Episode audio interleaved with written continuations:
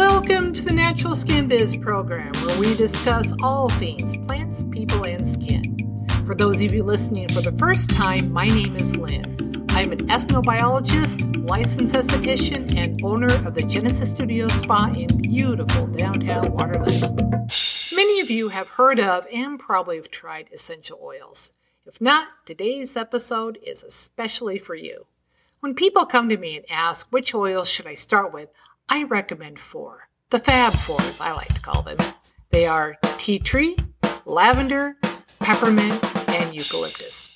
Today's episode is part one of a four part series that will explore these four incredible plants and their oils. So let's get started with tea tree.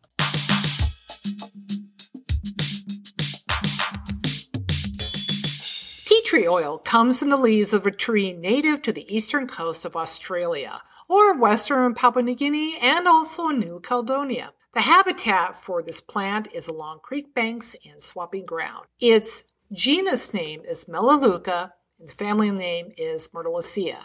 Now, when we're talking about genus and species, it's kind of like first name, last name. So one kind of identifies you in a larger group, like your last name, and your first name is specifically you. So when I talk about plants and genus and species, it's kind of like first last name, so we can identify that plant. The family is kind of like if um, my name, I'm Lynn Tackett, I'm part of the Tackett family, but my husband's family, Tackett, may be part of a larger family that's kind of spread all over the United States. That's kind of what we're talking about. So that's my crash course into what a family, genus, and species is. So to review, the genus for this plant is Melaleuca, and you may have heard of that name because there is actually a company that focuses on that oil and its products. So Melaleuca, and it's in the family called Myrtillacea.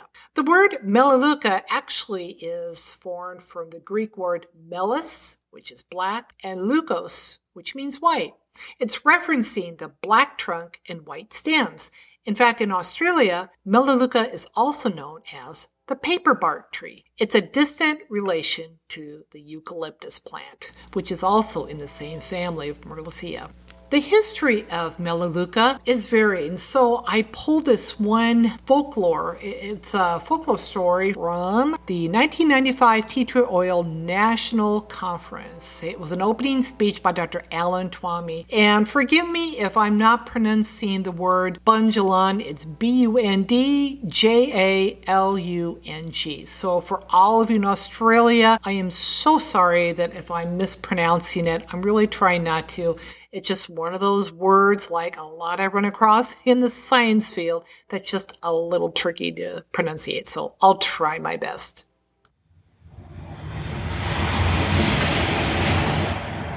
Of Illimani, we learn of a beautiful princess who has to leave her true lover and travel through the bushland of coastal New South Wales.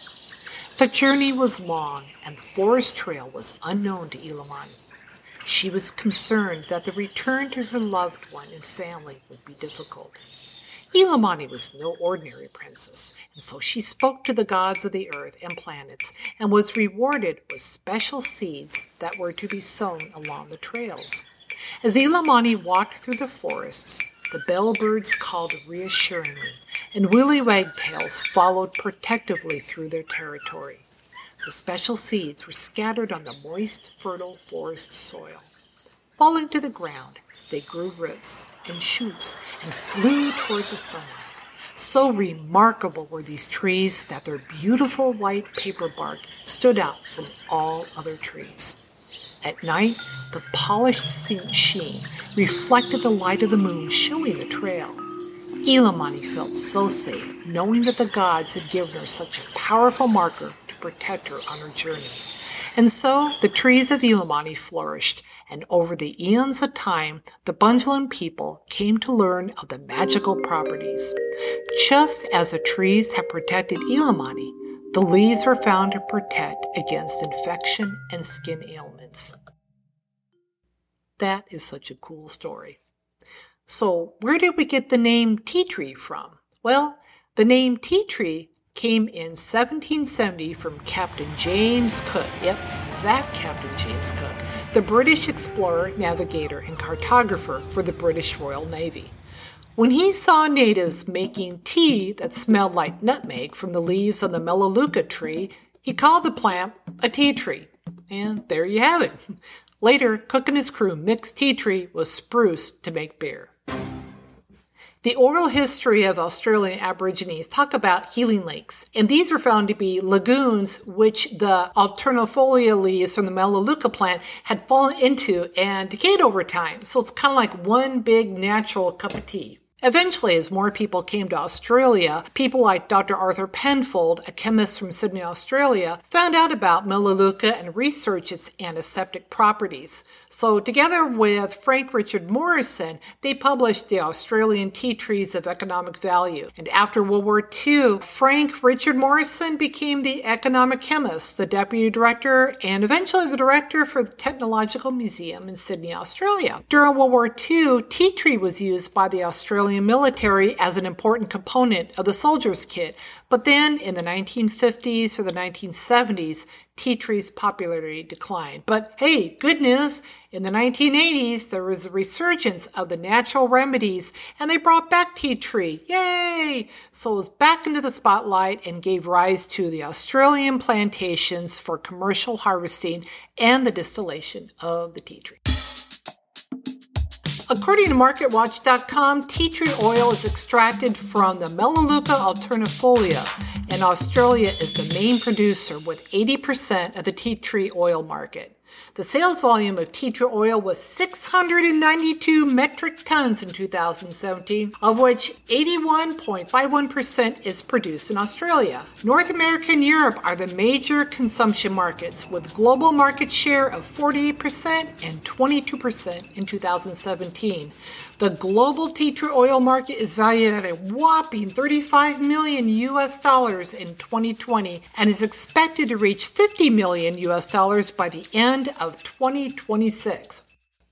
So, how do they get the oil from the plant? That is a good question. Well, the answer is steam distillation. That's a process that uses water or steam to separate the components that are temperature sensitive to decomposition. Plants are delicate just in and of themselves, and they require careful handling. So the essential oils are separated by boiling water just below the boiling point of the sensitive material. The steam is created and exposed to the plant material, in this case, the leaves and the terminal branches, which are the tips where the new growth occurs. And this process safely separates the oil from the plant material. Sometimes I like to think of it between milk and cream. You know, you have to separate the two. Cream rises to the top, you skim it off. Well, it's sort of like that. So when you go and you buy essential oil, sometimes you'll see something called a hydrosol. And the hydrosol is the leftover water material after they skimmed off the essential oil. So hydrosols and essential oils are kind of sort of like cream and milk. Once condensed, the clear to pale yellow oil is separated from the waterous distillate, and the yield of that oil is typically 1 to 2% of the wet plant material weight. Did you know that tea tree oil is regulated by an international standard for oil of Melaleuca? Huh. And that's set by the International Organization for Standardization in Geneva, Switzerland. Well, there you go, a little bit of trivia and info about tea tree oil. So let's move on to the properties, and those are claims about an essential oil. And for tea tree, the properties are that it's antimicrobial, antibacterial, anti inflammatory, antiviral, and antifungal. Okay, the earliest form of the antimicrobial use goes back to the story we talked about with the Bundjalung Aborigines of northern New South Wales. Uh, they used crushed leaves of the tea trees and they were inhaled to treat coughs and colds, or they were sprinkled on wounds, after which a poultice was applied. Tea tree leaves are soaked to make an infusion to treat sore throats or skin ailments. An infusion is basically like a cup of tea. In fact, when you drink a black tea, a green tea, or a white tea, you're actually drinking an infusion made from Camellia sinensis, and that's a plant that's used to make those teas. So an infusion is just a general term where you take plants, whether maybe it's the blossoms or the leaves, and you soak them in hot water so that it takes the plant material and it goes into the water and you drink it. So in this case, you make tea from tea tree leaves. A 1925 research paper by Penfold and Grant, remember those guys, made a comparison with tea tree oil and the disinfectant carbolic acid or phenol, which was a gold standard of the day. Tea tree oil was 11 times more effective than phenol on the antibacterial claims, most of the literature comes from the 1940s through the 1980s. In one 1980 paper, specifically in 1987, quote, the activity of tea tree oil against antibiotic resistant bacteria has attracted considerable interest with methicillin resistant Staphylococcus aureus, which we all know as MRSA, receiving the most attention so far. The potential to use tea tree oil against MRSA was first hypothesized during the 1980s. And a 2006 report showed that tea tree oil to be effective against 27 types of bacteria, including Staphylococcus aureus, which is present in small amounts on the skin but can lead to a serious, if not fatal, staph infection. According to Dr. Axe, I think a lot of you have heard of him. It's great. I love reading his articles. In Dr. Axe, lab studies have shown that tea tree oil can inhibit the growth of bacteria. There is a whole bunch of type, including various strains of Streptococcus, and these bacteria can cause serious infections infections, including pneumonia, urinary tract infections, respiratory illnesses, bloodstream infections, strep throat, sinus infections, and impetigo. On the antifungal, there are all kinds of reports. I got several of them here. If you'd like me to send them to you, uh, just email me at lane at genesisstudiospa.com. I'd be happy to send them to you. There are a lot, and if I tried to get through them all, we'd have to get a double dose of triple shot espresso just to stay awake. So basically, I will say that in a 2006 report, showed that tea tree oil was effective against 18 different fungi. So I think that's pretty good. I've used it against uh, toe fungus years ago and wiped that puppy out. So there you have it. You know, I mentioned earlier that there is a resurgence to using the natural. So, eh, that's true. If you go to the grocery store, if you go out to either a Walgreens or a CVS, you're going to see tea tree showing up in all kinds of stuff like household and cosmetic products, including disinfectant sprays, face washes, shampoos, massage oil, skin and nail creams, and even laundry detergents. In fact, a 2002 human study published in the journal The American Academy of Dermatology showed that tea tree can even help with dry scalp and dandruff. Huh. So how do you use it?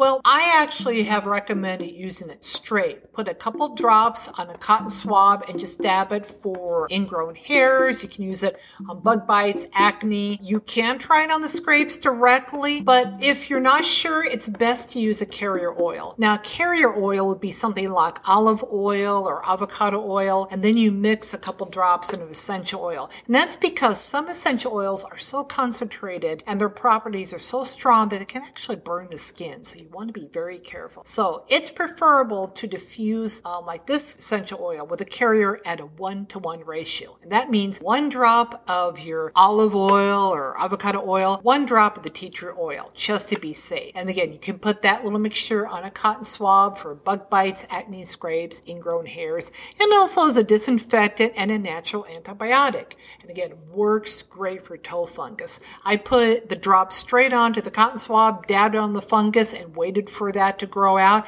and all the new nail was fresh and fungus free. You know, if you take tea tree oil and you mix it with lavender essential oil, it can help with sensitive skin, including rosacea and eczema. Whatever you do, never, ever, ever take tea tree oil orally. So, in other words, never consume it internally. You can diffuse it with a diffuser, but most of the time you're going to want to use it topically. Be sure to check with a healthcare professional for any potential contraindication. And a contraindication would be an adverse reaction, especially if you are taking supplements, pharmaceutical drugs, or medicines. How do you buy it? The best way is at a natural healthcare retailer, a natural spa or salon, chiropractor, massage therapist, or any other professional professional location that promotes natural remedies. Please don't buy the cheap stuff on the internet. If you do, ah, that little two or five dollar bottle is probably a knockoff, a fake, or it's adulterated, which means it's been mixed with a whole bunch of synthetic stuff that doesn't do you any good. And it's just, yeah, you don't want to risk it. Make sure you buy a quality essential oil. Make sure the oil is also not labeled for aromatherapy use, as sometimes they also incorporate other ingredients that are synthetic uh, and for fragrance use only. So check the label, make sure it's not for aromatherapy use and that it is a pure essential oil. Since tea tree oil is not used in fragrances, this shouldn't be a problem. Thank you for joining the program today, and I hope you had fun learning about tea tree. Join me next time for part two of the Fab Four as we learn more about lavender. Today's nature quote comes to us by the German Swiss physician and alchemist who established the role of chemistry in modern medicine, that dude we know as Paracelsus. The quote goes The art of healing comes from nature, not from the physician. Therefore, the physician must start from nature with an open mind.